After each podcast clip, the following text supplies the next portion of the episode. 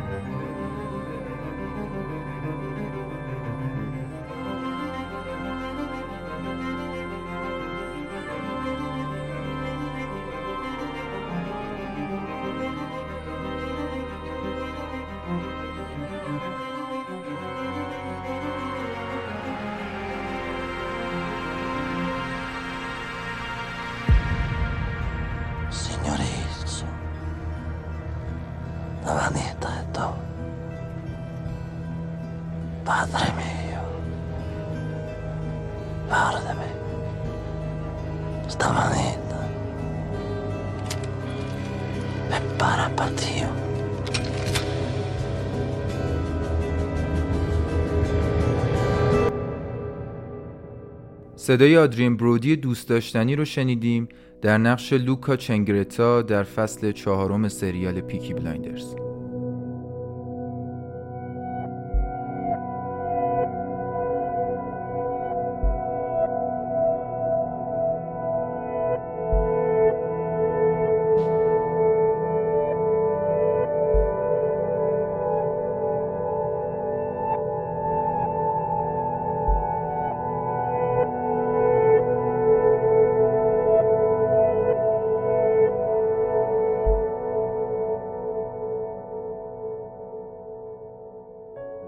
خلاصه ای از مقاله ای از سایت فرادید به نقل از هافینگتون پست را میشنوید. یه گروه از محققای سوئیسی روی این تحقیق می‌کردن که وقتی کسی دنبال انتقام گرفتنه دقیقا چه اتفاقی میافته؟ توی یه تحقیق جالب اونا مغز افرادی رو که لحظاتی قبل در بازی مورد تقلب قرار گرفته بودن اسکن کردن. محققا اجازه دادن افراد اون کسی که تقلب کرده بود رو تنبیه کنن. و در طول یک دقیقه که قربانی به انتقام فکر می‌کنه فعالیت مغزشون رو ثبت کردن. اونا فعال شدن بخشی از مغز رو ثبت کردن که مسئول پردازش پاداشه این تحقیق نشون داد که انتقام گرفتن در لحظه انتقام حس پاداش گرفتن رو به فرد میده. اما سوال دیگه محققای سوئیسی این بود که این حس پاداش تا کی ادامه داره؟ اونا فهمیدن علیرغم حس پاداش گرفتن بعد از انتقام این عمل به جای اینکه احساس دشمنی فرد رو کاهش بده ناگواری دلخوری اولیه رو طولانی تر می‌کنه. یعنی در واقع انتقام به جای اینکه باعث عدالت بشه فقط باعث این میشه که ما بخوایم بیشتر تلافی کنیم. فرانسیس بیکن فیلسوف بریتانیایی راجع به انتقام میگه کسی که به انتقام فکر می‌کنه زخمی که به مرور خوب میشه رو تازه نگه میداره. در عوض راههایی برای انتقام گرفتن سالم هم وجود داره. خواننده مشهور فرانک سیناترا میگه دستیابی به یک موفقیت بزرگ می‌تونه راه سالمی برای انتقام گرفتن باشه.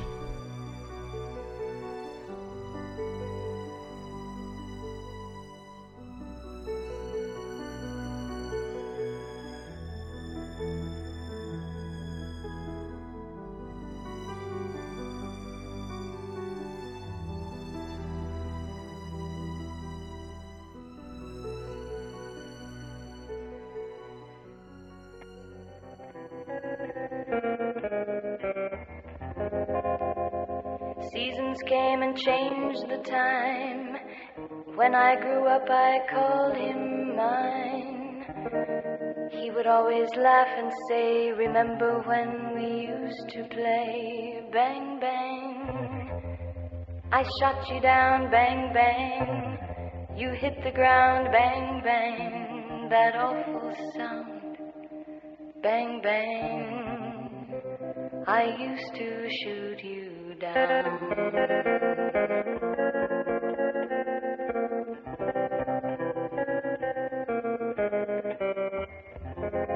music played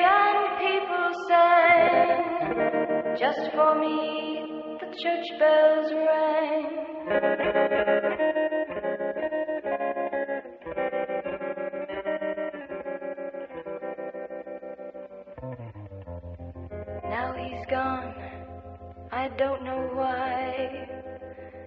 Till this day, sometimes I cry. He didn't even say goodbye. He didn't take the time to lie. بر باور یونانیان هر بار که انسانی بخواهد انتقامی از کسی بگیرد نمسیس رب و نوع انتقام بر شانه های او دست می‌گذارد نمسیس زنی است که دو بال بزرگ بر شانه جامی زهر در یک دست و خنجری کوتاه در دستی دگر دارد در حالی که در هر دو دست خود شلاقی از جنس زنجیر پیچیده. علت آنکه انتقام و انگیزه انتقام در این دنیا به وجود آمده این است که زئوس خداوند بزرگ المپ شیفته زیبایی نمسیس شد و با وجود خودداری نمسیس با استفاده از حیله و خشونت به زور با او هم بستر شد. خشم به وجود آمده در نمسیس اولین انگیزه انتقام بر روی زمین است. نمسیس برقرار کننده عدالت مخصوصا برای زنانی است که در جنگ مورد ظلم و ستم قرار گرفتند. او ظالمان را به وسیله انسان یا وسیله به کنج می کشد روح آنها را تسخیر می کند و به قلمروی حادث یعنی دنیای مردگان می فرستد. از داستانهای نقش شده از نمسیس در باب عدالت داستان نارسیسوس را بشنوید. نارسیسوس شکارچی جوان و زیبارو و بلند قامتی بود که در تیراندازی با کمان مهارت بسیار بالایی داشت. او روزی برای شکار گراز به جنگل رفت. در میان انبوه درختان نیمف زیبایی را دید. نیمفا زنان نیمه انسان زیبارویی بودند که قدمت و قامتی بالاتر از انسان داشتند. نیمف در نگاه اول به صورت او دل باخت. او را به بهانه استراحت و نوشیدن شراب به منزل خود دعوت کرد و عاشق نارسیسوس جوان شد. فردای آن روز نیمف از نارسیسوس خواست که با او بماند یا هر روز به بهانه شکار به جنگل بیاید که او را ملاقات کند. نارسیسوس به او گفت که خود را پایبند به یک زن غیر انسان نمی کند. چرا که نیمفا هر چقدر هم که زیبا اما زود پیر می شود. من لیاقتی بسیار بالاتر از چنین موجودی دارم چرا که زئوس مرا به عنوان جاودان برمیگزیند. این حرفها دل نیمف را به شدت به درد آورد. از فریاد او نمسیس فرا رسید. بالهای بلند خود را گشود و نارسیسوس را با خود بر لب برکهای برد و گفت ای نارسیسوس مغرور همینجا بنشین و در زیبایی ظاهر خود غرق شو. نارسیسوس که محو انعکاس تصویر خود در آب بود متوجه لغزش پایش نشد. به داخل آب افتاد و برای همیشه در آنجا ماند.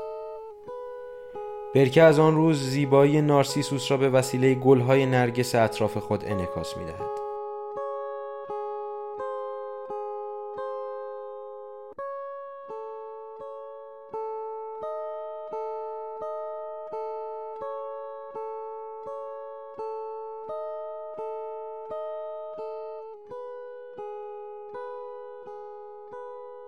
بخشی از نمایشنامه مدعا نوشته اوریپید رو با صدای سارا تهانپور عزیز با هم میشنویم. ولی من تنها هستم. وطنی ندارم و اکنون همسرم نیز مرا از خیش رانده است. مرا به یغما بردند. از سرزمینی در آن سوی آبها به اینجا آوردند. نه مادر دارم نه برادری و نه خویشاوندی تا در این مصیبت پناهی باشند برای آغوش بی پناه من. به این سبب از شما درخواست می کنم اگر راهی برای انتقام از جیسون به خاطر توهینش یافتم سکوت کنید یکی از مهمترین شخصیت های نمایشی در میان ادبیات تراژدی مدعا است. مدعا دختر آیت پادشاه کلشید و همسر جیسون رهبر آرگونات هاست. وی جیسون را در سفر به جزیره کلشید برای به دست آوردن پشم زرین همراهی می کند و او را به واسطه دانش جادوگری از گزند اژدها میرهاند او وقتی عاشق جیسون است بدون هیچ تردیدی برادرش را به قتل میرساند و به پدر و کشورش خیانت می کند. بعدها وقتی جیسون و مدعا به کرنیت می رسند، جیسون مدعا و پسرانش را رها می کند و با دختر کرئون پادشاه کرنیت ازدواج می کند. به زعم خودش از این طریق می توانست موقعیت مناسب تری برای مدعا و پسرانش فراهم کند. خدایان خدایان شاهدم باشید. بهره این زندگی چیست؟ بیا یا زنخش بیا یا آسمان. بیا و بر فرق سرم فرودای. دیگر تحمل این درد را ندارم.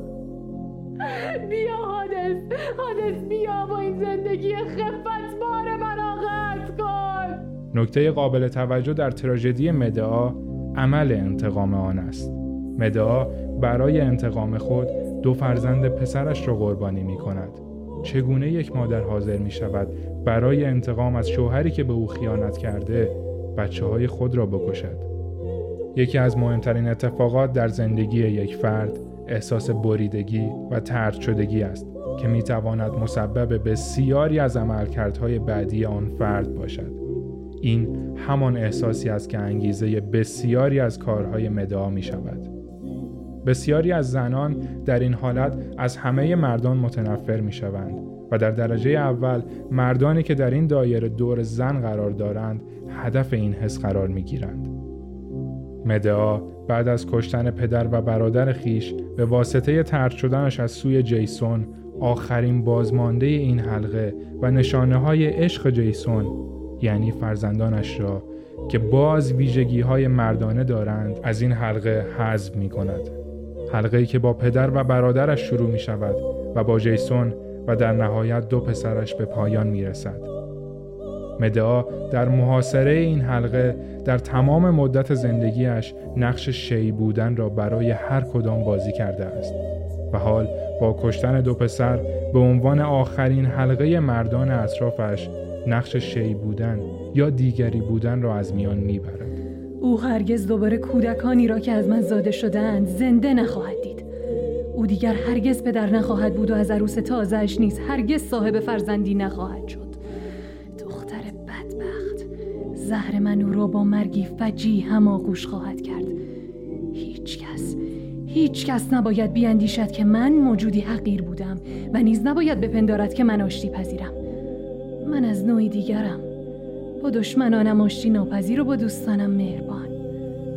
یک قهرمان این چنین زندگی می کند. زندگی چه چیز خوشایندی به من داده است؟ نه وطنی دارم و نه خانه ای تا از شیطان به آن پناه برم. اشتباه کردم. اشتباه کردم که خانه پدری را ترک گفتم و فریب سخنان یک یونانی را خوردم.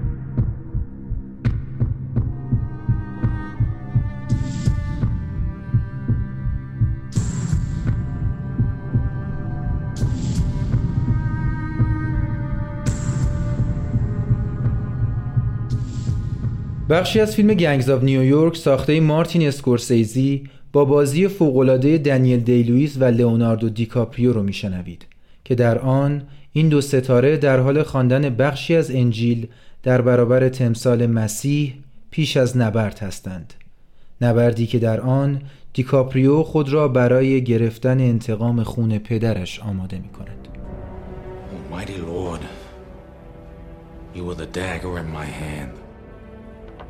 Guide my hand on this day of vengeance. We give thanks to the Lord, for he is good. With you, the swift cannot flee, nor the strong escape. Let my sword devour until its thirst is quenched with blood, and my enemies sleep forever. For you are the Lord God of retribution. For the Lord crushes the wicked. The Lord is merciful, and his love endures forever. Amen. Amen. I'll live.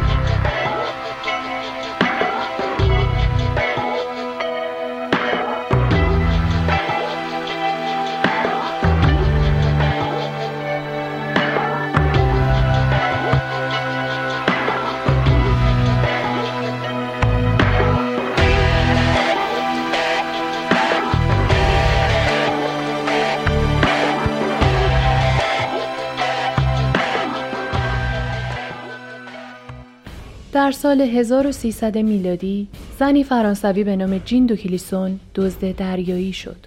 همسر جین در جنگ‌های نیابتی بین انگلیس و فرانسه زندانی شد و در اوت 1343 میلادی سر از تنش جدا شد. او که از اعدام ناعادلانه شوهرش خشمگین بود، قسم به گرفتن انتقام خورد. او زمینهایش را فروخت و سه کشتی جنگی خرید و نام آنها را انتقام من گذاشت. او کشتی های فرانسوی را شکار می کرد و بیشتر خدمه کشتی را می کشت و تنها چند نفر را زنده نگه می داشت تا خبر به گوش پادشاه برسد. این زن انتقامهایش را تا سیزده سال ادامه داد.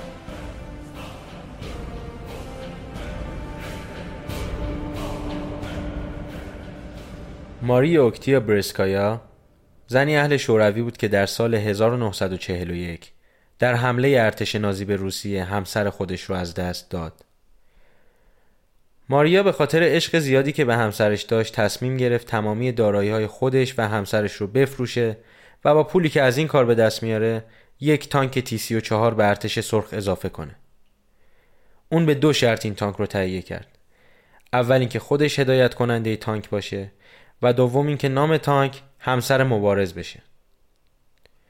اون پیش از اعزام به جنگ نامه‌ای به خواهرش نوشت که مضمون اون این بود. انگار مرا با آتش غسل تعمید دادند.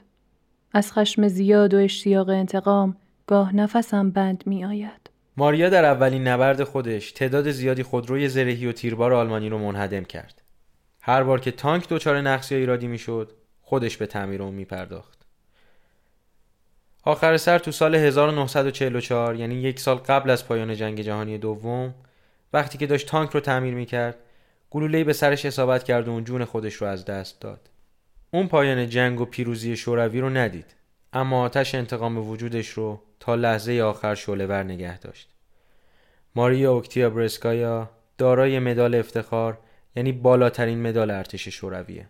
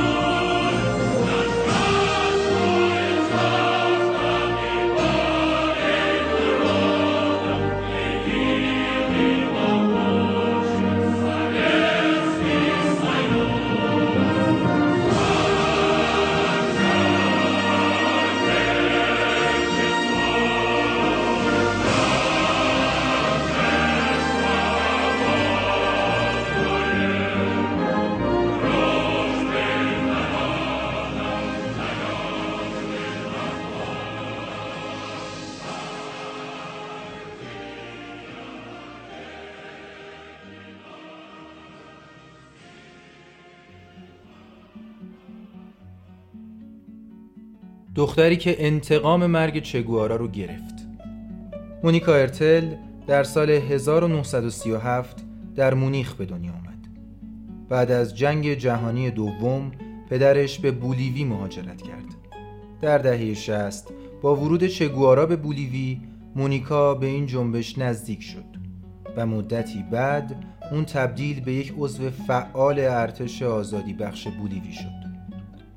ارنستو چگوارا در 8 اکتبر 1967 از سوی نیروهای ارتش بولیوی اسیر شد و پس از تحمل شکنجه های فراوان که حتی گفته می‌شد دست چپ اون رو قطع کردن یک روز بعد یعنی در 9 اکتبر کشته شد. مرگ چگوارا مونیکا رو آزرده خاطر کرد چرا که مونیکا چگوارا رو خداگونه می‌دید. در سال 1971 مونیکا ارتل سرهنگ روبرتو کینتانیا پرز رو که دستور قتل چگوارا رو صادر کرده بود در کنسولگری هامبورگ به قتل رسوند و به انتقامگیر چگوارا معروف شد. شاید بسیاری از ما اطلاع نداشته باشیم. جمله معروف نه میبخشیم و نه فراموش می‌کنیم که در تمام جهان به شعار مبارزان انقلابی مبدل شد گفته شده توسط مونیکا ارتل.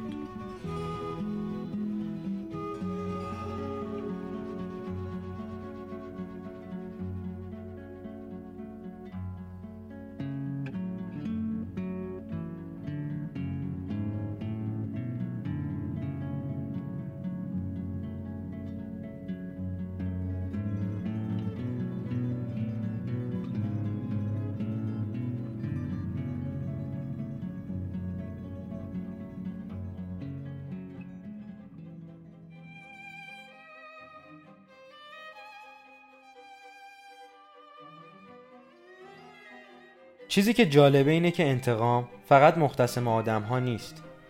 فقط ما نیستیم که از هم انتقام می‌گیریم. نمونه های از انتقام حیوانات از ما وجود داره که شاید یادمون بندازه دنیا فقط مال ما نیست. کلاقا تو شناسایی کسایی که بهشون آسیب می‌زنن خیلی خوب عمل می‌کنن. اغلب هر جا اونا رو ببینن می‌شناسن و انتقامشون رو می‌گیرن. بعضی از محققان گفتن کلاقهایی رو گرفتن و دور پاشون نوار شناسایی وضع کردن و دیدن هر وقت وارد قلم روی اونا می شدن سر و صدای اونا بلند می شد و به اونا حمله می کردن محققا هنگام گرفتن اونا و برچست زدن بهشون از ماسک استفاده می کردن کلاغا چهره اونا رو یادشون نمیاد ولی هر وقت فرد ماسکداری رو توی قلم رویشون ببینن بهشون حمله می‌کنن. جالب اینه که اونا حتی این رو به بچه هاشون هم یاد داده بودن که چهره دشمن چه شکلیه. بنابراین جوجه کلاقا که هیچ وقت محققا رو ندیده بودن هم باز به اونا حمله می‌کردن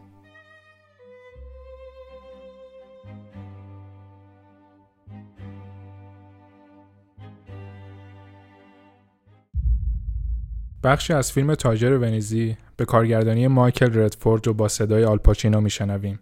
این فیلم اقتباسی از نمایشنامه به همین نام نوشته ویلیام شکسپیر است. I'm sure if you forfeit, you will not take his flesh. What's that good for? To bait fish withal. If it will feed nothing else, it will feed my revenge. He hath disgraced me and hindered me half a million, laughed at my losses, mocked at my gains, scorned my nation thwarted my bargains, cooled my friends, heated mine enemies, and what's his reason? I am a Jew! Hath not a Jew eyes? Hath not a Jew hands? Organs? Dimensions? Senses? Affections? Passions? Fed with the same food? Hurt with the same weapons? Subject to the same diseases? Healed by the same means? Warmed and cooled by the same winter and summer as a Christian is. If you prick us, do we not bleed? If you tickle us, do we not laugh? If you poison us, do we not die? And if you wrong us, shall we not revenge? If we are like you in the rest, we will resemble you in that.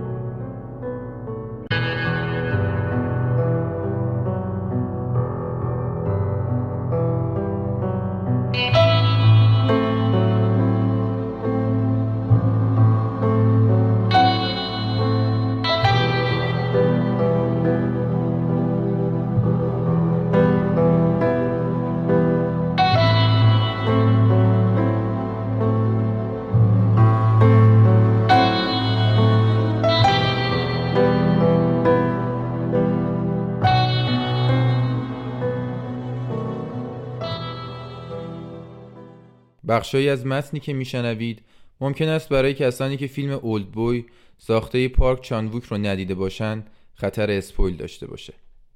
노루가 사냥꾼의 손에서 벗어나는 것 같이 새가 그물 치는 자의 손에서 벗어나는 것 같이 스스로 구원하라.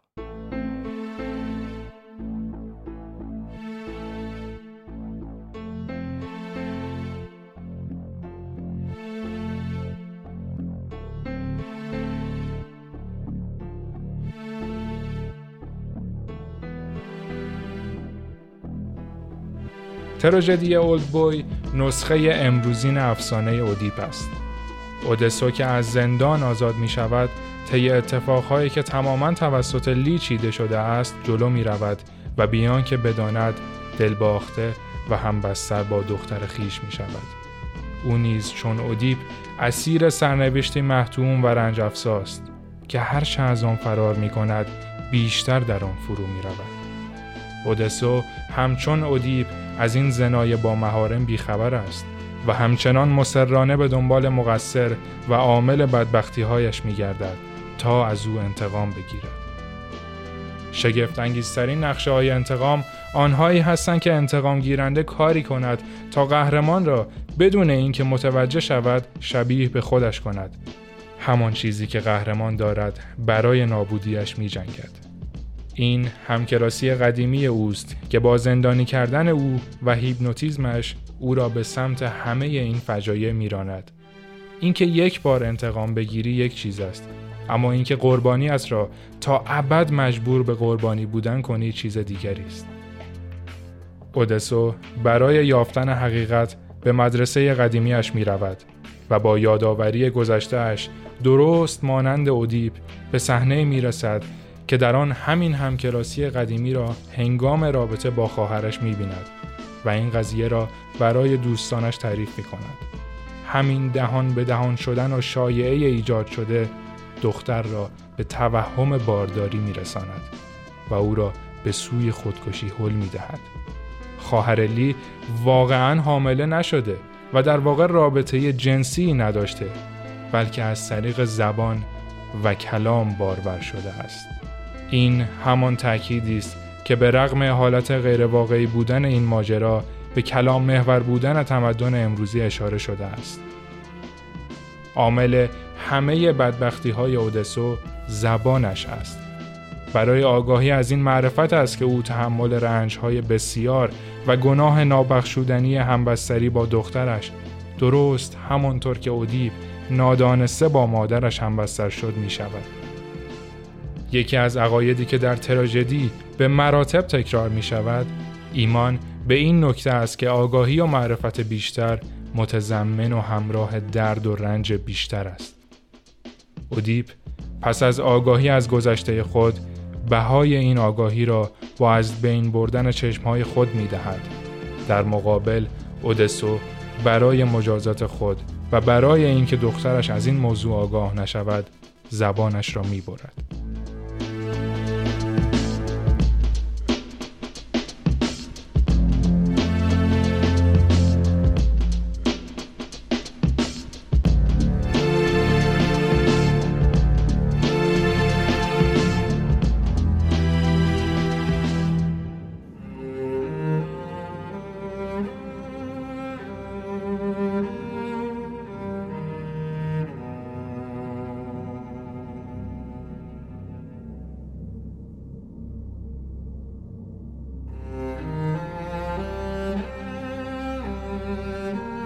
روایتی از داستان بازی مکس پین رو با هم میشنویم.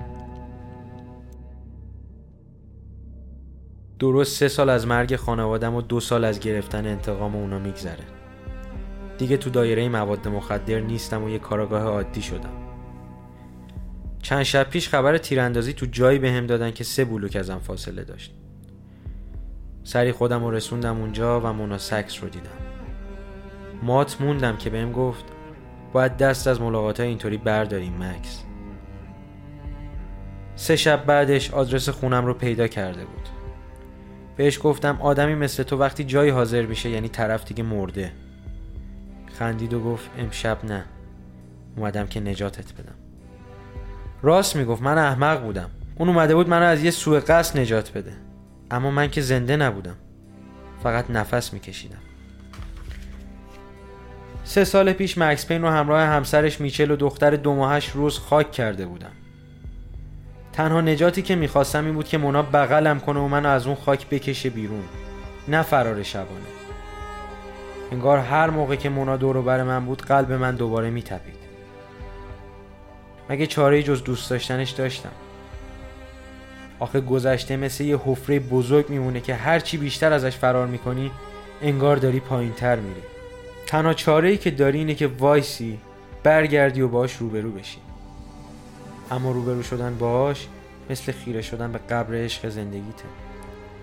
یا بوسیدن لوله اصلی که یک گلوله توش کمین کرده و آماده اینه که مغزتو بتره کنه. اینا رو دارم زمانی میگم که مونا تو بغل من داشت جون می‌داد و من یه خشاب گلوله از اسلحه 9 میلیمتریم تو قلب قاتل لعنتی شلیک کرده بودم. عوضی حقش یه جعبه تیر بود. زندگی یه بار دیگه به من رو کرده بود و اون اینو از من گرفت. کم کم به این فکر می‌کردم شاید هر زنی که وارد زندگیم بشه کارش به سردخونه با جای گلوله تو بدنش ختم بشه. یهو به این فکر کردم که شاید انتقام برای من لذتی نداره چون هنوز انتقاممو نگرفتم. شاید مسئول تمامی این مرگ ها من بودم. میچل رو نمی‌دونم ولی قطعا مسئول مرگ مونا من بودم. آره مکس. کم کم وقتش رسیده به بوسیدن فکر کنی. بوسیدن لوله اصلی که یه فشنگ 9 میلیمتری توش کمین کرده تا مغزتو بتره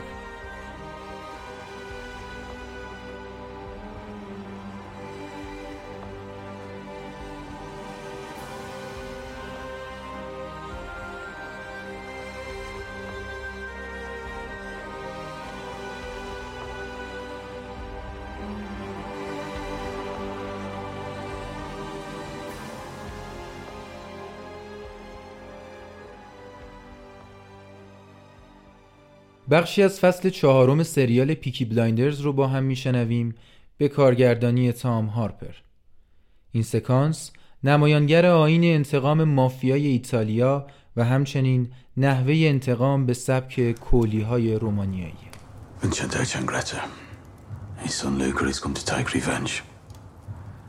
Men from New York and Sicily in Birmingham. These men will not leave our city until the whole family is dead. That's how it works, an eye for an eye. It's called vendetta. Yeah, well. The bullet's been written. It says Luca. When the time comes, and it will come, he is the oldest brother who put this bullet into his fucking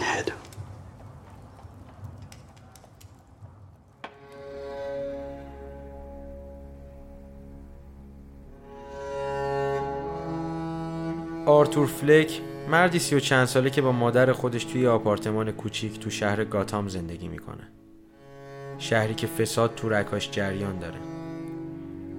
آرتور هر روز لباس دلغک میپوشه تا برای مغازه های مختلف تبلیغ کنه. رویای اون آوردن خنده و خوشحالی توی این دنیای سرد و تاریکه.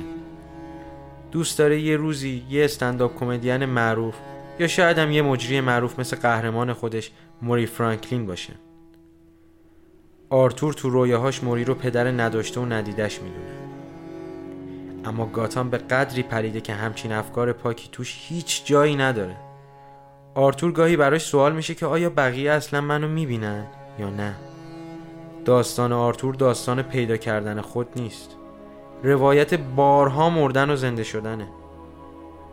وقتی که قهرمان از افکار اون بیخبر اونو یه جوکر یه دلغک مسخره یه کارت اضافه توی بازی زندگی معرفی می‌کنه. وقتی که یک شهر مریضی خاص اون یعنی خنده هیستریکش موقع استراب و ناراحتی رو ابزار خورد کردن و مسخره کردنش می‌بینه و حتی زمانی که تنها آدمی که می‌شناسه یعنی مادر پیرش اونقدرها هم که فکر می‌کنه مهربون نبوده آرتور میمیره. آرتور میمیره و جای خودشو به یه آدم قوی تر میده یه دلغک. حالا این گاتام نیست که به جوکر ما اهمیتی نمیده. بلکه جوکره که همه چیز رو فقط یک جوک بزرگ می‌بینه. آرتوری که زنده میشه می‌فهمه زندگیش هیچ وقت تراژدی نبوده. فقط و فقط یک کمدی بوده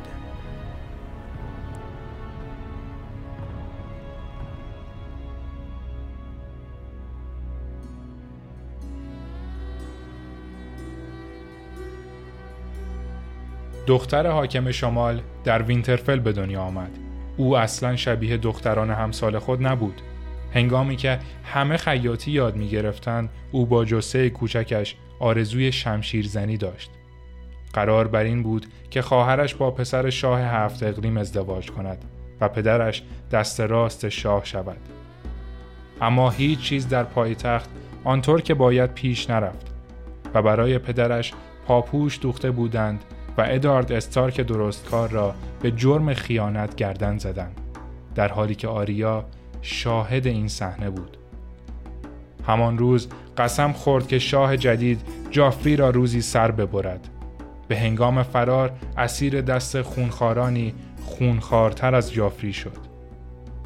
در اسارت با مردی اهل براووس آشنا شد که به او گفت اگر بخواهد کشتن را به او میآموزد. پس از فرار از اسارت به دنبال یافتن برادر و مادرش رفت و هر شب آنقدر اسم کسانی که باید از آنها انتقام می گرفت را زمزمه کرد تا به خواب برود. هنگامی که به مجلس عروسی برادر رسید تن بی سر برادر و گردن بریده مادرش را دید. بار دیگر به آنها خیانت شده بود و بار دیگر او شاهد آن بود. چند قربانی دیگر به فهرست قربانیان خشم خود اضافه کرد و به براووس رفت و همچون یک سایه آموزش دید که بی صدا، آرام و مرگبار باشد. در این راه یاد گرفت برای گرفتن انتقام ابتدا باید خود را بکشی چرا که خشم انگیزه اصلی انتقام نیست انتقام و خشم فقط یک خودخواهی درونی است اما این موضوع اهمیت چشم در برابر چشم را عوض نمی کند. خون بیگناهان ریخته شده بود و ستمگران تقاسی داشتند که باید پس می‌دادند. تک تک این افراد که از وقایع جنگ زنده بودند کشته شدند اما نه به دست آریا استارک نجیب زاده شمال بلکه به دست هیچ کس کسی که نه نامی داشت نه چهره ای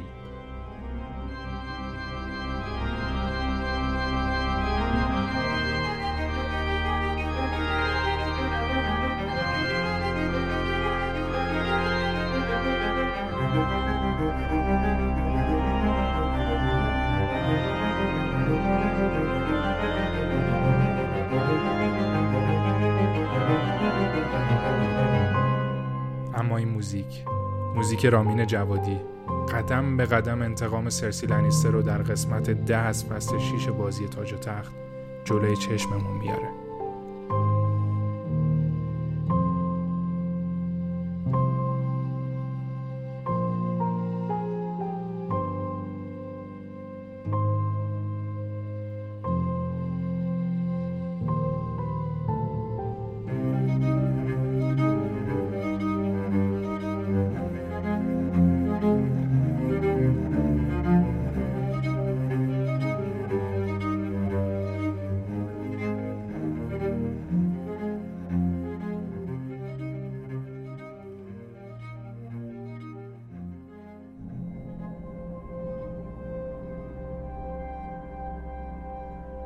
رسم شوگان ها در دره توکوگارا این بود که کار پذیرایی از فرستادگان دربار ژاپن را که از ادو دیدن می کردند هر بار به یکی از فرمان روایان ولایت واگذارند. این مأموریت در سال 1701 به امیر آسانو فرمان روای امارت غربی آکو سپرده شد. آسانو کمی پس از رسیدن به ادو برای آشنا شدن با تشریفات این مراسم خود را تحت تعلیم یکی از رؤسای تشریفات دستگاه شوگان به نام کیرا قرار داد. کیرا که بر اقلیم آسانو و دختر جوان او چشم داشت با نیرنگی از پیش تعیین شده بر او توهین کرد و آسانو از خشم در برابر شوگان علیه او شمشیر کشید. هرچند کار آسانو به انگیزه روح واقعی سامورایی بود اما جرم بزرگی از او سر زده بود که مجازات مرگ داشت. این جرم شمشیر کشیدن در قصر شوگان بود. از این رو همان روز ماموران شوگان به سرای او فرستاده شدند و از او خواستند که سپوکو یا هاراگیری کند. آسانو همان شب در مراسمی که با شتاب ترتیب دادند خود را کشت. چون خبر مرگ امیر آسانو به ولایت آکو رسید مردان سامورایی به رهبری اویشی کورانوساکه سخت از این رویداد تکان خوردند در همان تب و تاب اولیه از راه های گوناگون برای مقابله اندیشیدند. از خودکشی گروهی تا حمله چریکاسا به خانه کیرا. اما منطق موقتا بر آنها غالب آمد و تصمیم گرفتند در انتظار جزئیات بیشتر این رویداد بمانند. پس از یک سال حکومت شوگان بران شد که از خانواده آسانو خلعیت کند. با این کار همه رزمندگان تابع آسانو خود به خود به رونین یعنی رزمندگان آواره و بدون رهبر تبدیل شدند از میان تمامی رزمندگان امیر آسانو فقط 47 نفر ماندند این 47 نفر پیمان بستند که با کشتن کیرا انتقام خون امیر آسانو را بگیرند. حمله 47 رونین سرانجام در 14 دسامبر سال 1702 صورت گرفت. آنها یک باره با هم یورشی بردند و پس از شکستن مقاومت نگهبانان خانه کیرا را گشتند و او را در زغالدانی یافتند و کشتند. آنها همان شب سر او را به معبد سنگاکو بردند و به نشانه انجام شدن خونخواهی روی گور آسانو قرار دادند و سپس خود را تسلیم نگهبانان شوگان کردند. پس از ماهها معطلی و بحث این سامورایی ها به مرگ شرافتمندانه محکوم شدند و از آنها خواستند که هاراکیری را انجام دهند. از این داستان به عنوان بهترین مثال شناخته شده از توصیف افتخار سامورایی در ژاپن یاد می شود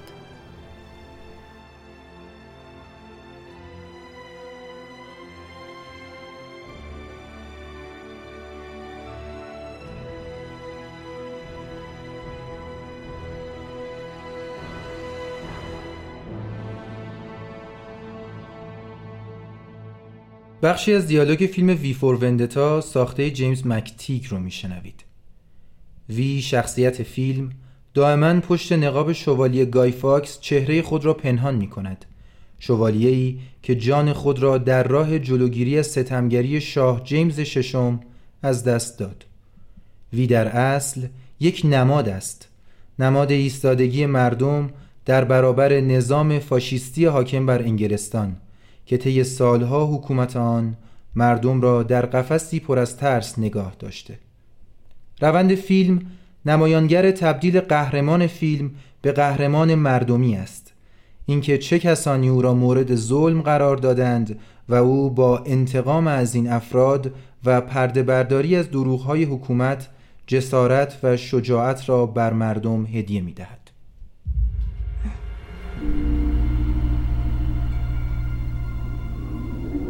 It's you, isn't it?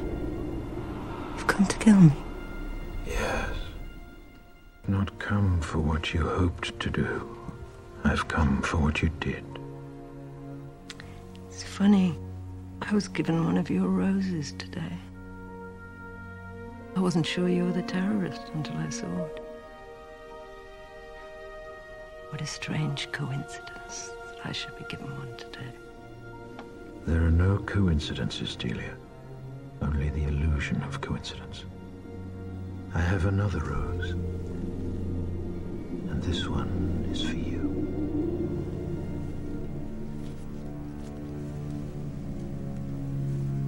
You're going to kill me now? I killed you ten minutes ago. While you slept. Is there any pain? No.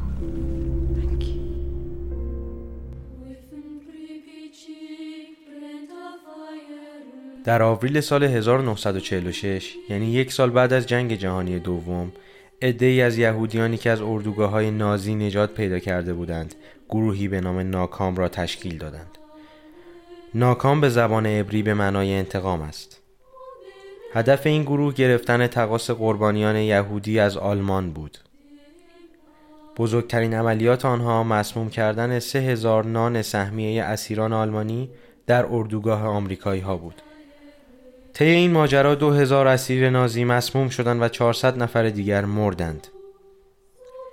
این کار در برابر نقشه اصلی گروه ناکام بسیار ناچیز بود چرا که آنها قصد داشتند آب آشامیدنی برلین، مونیخ، هامبورگ و نورنبرگ را مسموم کنند تا 6 میلیون آلمانی به قتل برسند. پس از عملیات مسمومیت گروه ناکام تحت تعقیب قرار گرفت و انتقام اصلی آنها ناکام ماند.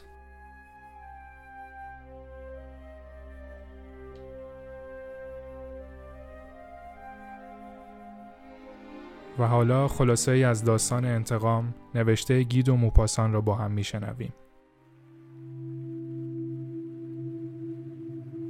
بیوه پالو ساورینی و پسرش به تنهایی در خانه کوچک و محقر بر روی تپه های بونیفاسیو زندگی می کردند. او و پسرش آنتوان به همراه سگشان سیملانته جانور بزرگ و لاغری از گونه سگهای گله که پسرک هنگام شکار او را با خود می برد روزگار می گذراندند. یک روز آنتوان در دعوایی با مردی ساردینیایی به نام نیکولاس راولاتی به نامردی با ضربه های چاقو کشته شد و نیکولاس راولاتی همان شب به ساردینیا گریخت پیرزن با دیدن جسد پسرش هیچ اشکی نریخت پس از آنکه دستهای چروکش را روی جسد پسرش گذاشت به او قول داد که انتقامش را بگیرد.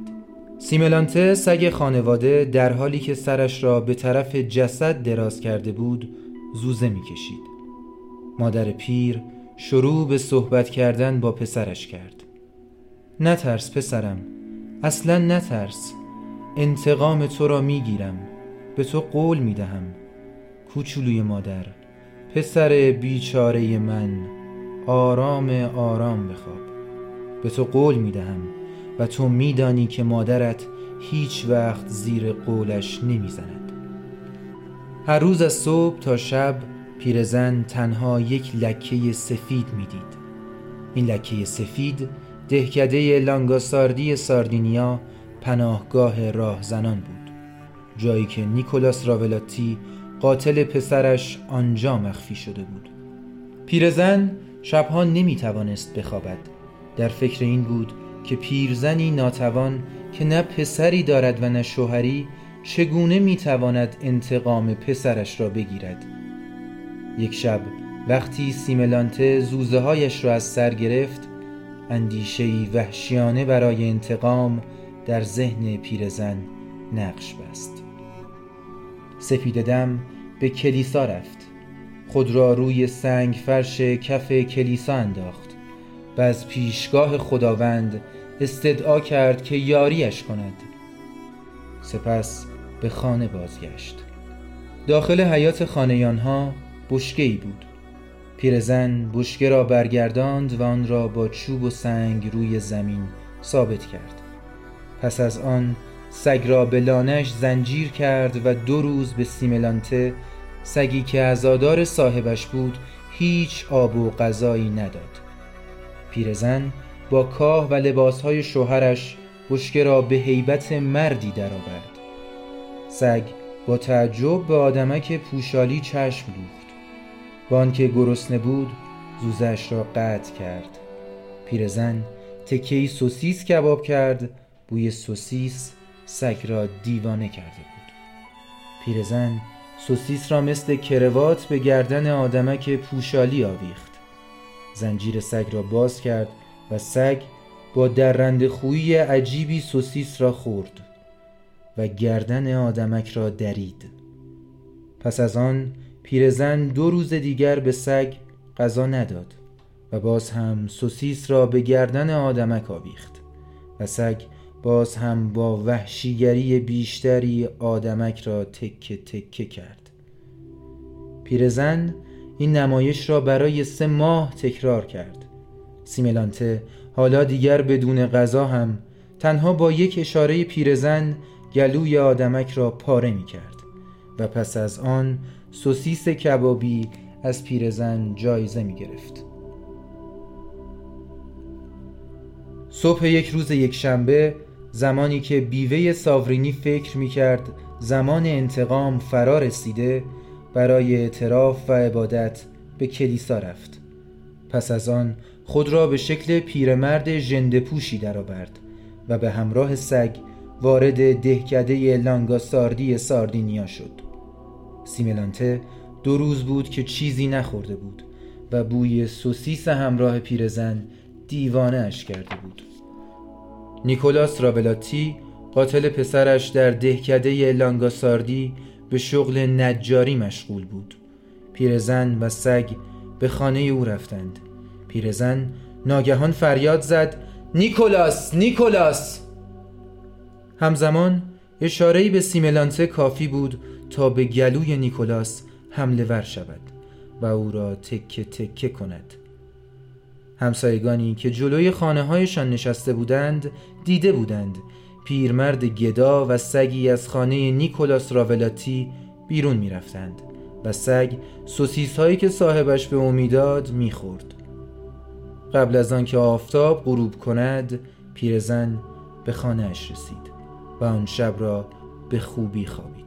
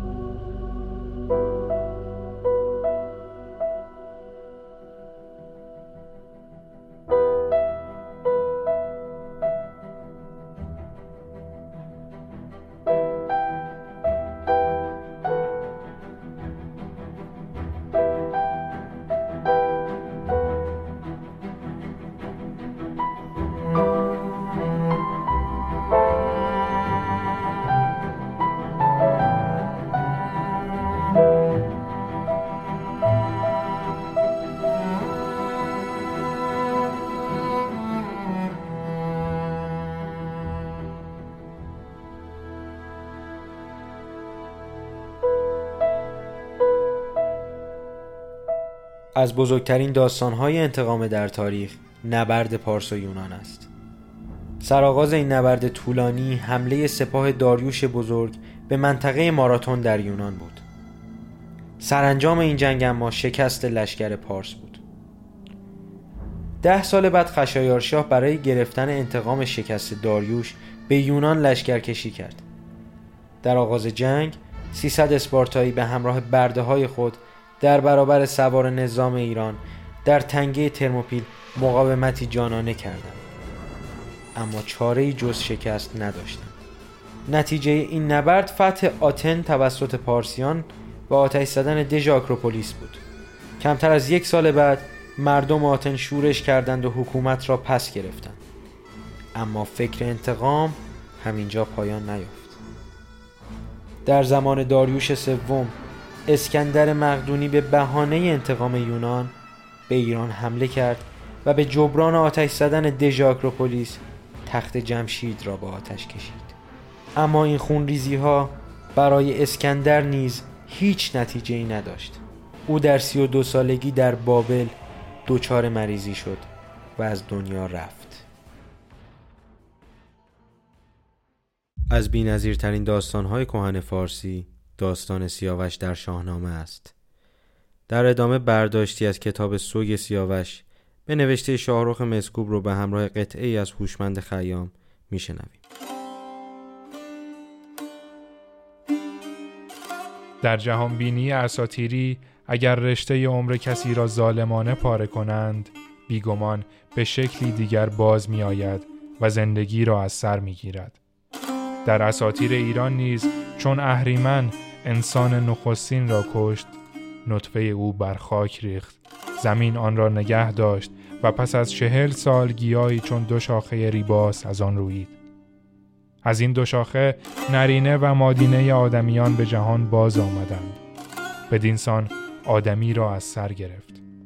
سیاوش نیز کشته می شود اما خونش که بر خاک می ریزد نیست نمی شود در اینجا مرگ و نیستی از هم بیگانه سیاوش پسر کاووس پادشاه ایران بود. در کودکی او را به رستم می سپارند تا آین آزادگی و جنگ و شکار و شراب بیاموزد. هنرها بیاموختش سر به سر بسی رنج ها برد آمد به سر. سیاوش چنان شد که اندر جهان همانند او کس نبود از مهان. سیاوش مظهر کمال جسم و پاکی روح بود. گفته شده که در جهان خوب رویتر از سیاوش نبوده. او بدر تمام بر تخت تابنده سپاه سالاری و فرمان روایی است.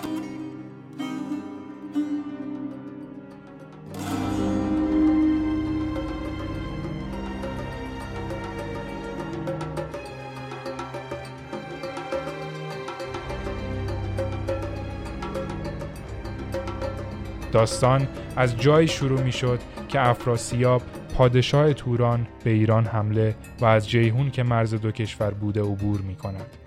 سیاوش اجازه رهبری جنگ را از پدر می خواهد که کاووس هم می پذیرد. سیاوش به جنگ با افراسیاب می رود. در این میان افراسیاب خوابی می بیند و از ادامه جنگ می حراسد و پیشنهاد پیمان صلح می دهد. اما کاووس که از این ماجرا با خبر می شود به سیاوش پیام میفرستد که پیمان را بشکن و به سرزمین توران بتاز. درد سیاوش آن است که شاه از اوی می‌خواهد تا پیمان بشکند. به خیره همی جنگ فرمایدم ترسم که سوگند بگذایدم و او در پاس داشتن پیمان تردید ندارد و همه نتایج آن را به جان می‌خرد و سیاوش به خیشتن خود وفادار ماند. سیاوخش از بحر پیمان که بست سوی تیغ و نیزه نیازید دست. نفرمود کس را زیاران خیش که آرد یکی پای در جنگ پیش. اما سیاوش او مردی است با بخت بدنجار که به سرزمین افراسیاب به سوی مرگ رانده می شود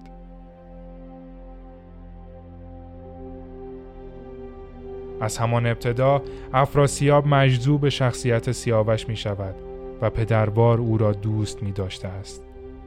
بدو داد جان و دل افراسیاب همی بی سیاوش نیامد خواب دختر خود فرنگیس را به وی داد و سرزمینی در توران را به او سپرد و او سیاوش گرد را در آن ساخت. اما در این سوگنامه همه سیاوش را به مرگ میرانند. او در سرزمین افراسیاب از این راز روزگار آگاه است. سیاوش اهل راز است.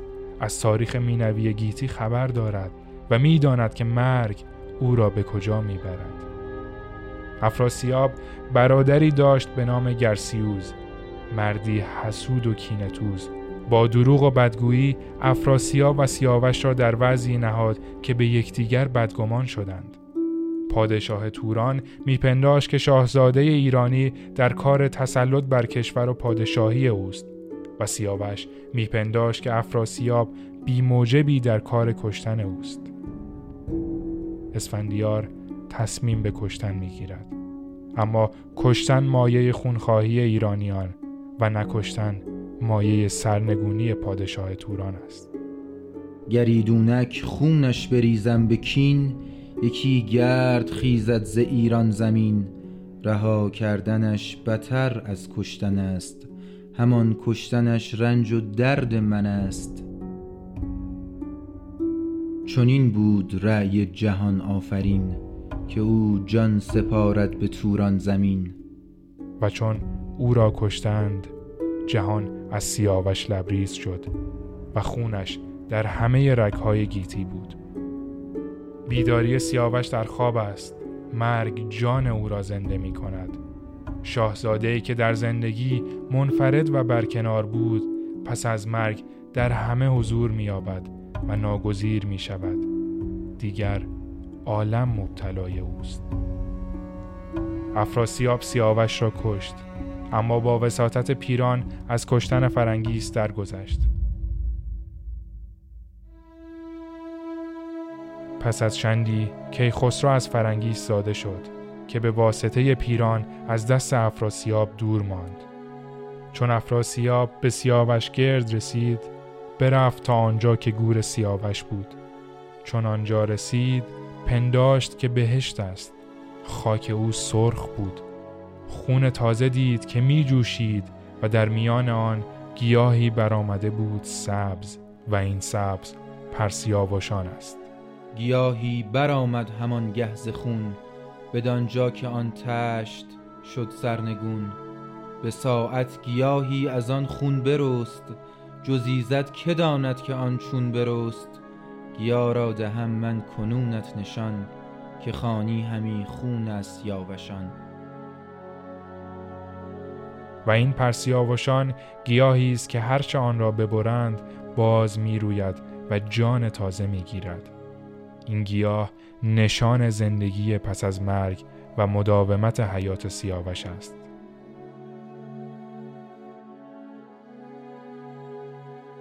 صادق هدایت در کتاب ترانه های آمیانه آورده که اهل بخارا را بر کشتن سیاوش سرودهای عجیب است و مطربان آن سرودها را کین سیاوش گویند. در مراسم سوگواری در کوهگیرویه زنهایی هستند که تصنیفهای خیلی قدیمی را با آهنگی غمناک به مناسبت مجلس عزا می‌خوانند. این عمل را سوسیوش یا سوگ سیاوش مینامند.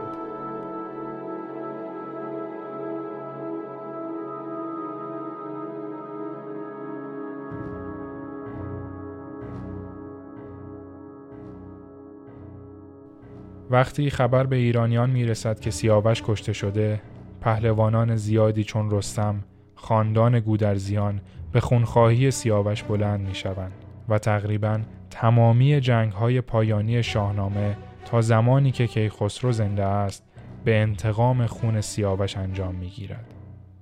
اما مهمترین انتقام انتقام کیخسرو است. در داستان آمده است که سیاوش بعد از خواب شومی که می‌بیند از سرنوشت خود باخبر است و به فرنگیس می‌گوید اگر مرا کشتند و پس از من پسری به دنیا آوردی نامش را کیخسرو بگذار و بگو تا زنده است از یاد نبرد که باید به کینخواهی من از افراسیاب بیاندیشد همان هم شد. سیاوش کشته شد و کیخسرو نیز به عهد خود پای بند. در آخر بعد از تمامی این جنگ ها که خسرو به افراسیاب می رسد. افراسیاب از او می خواهد که گذشته ها را فراموش کند. اما که خسرو خام زبانبازی های نیای خود نمی شود و به شمشیر هندی بزد گردنش به خاک افگند نازکتنش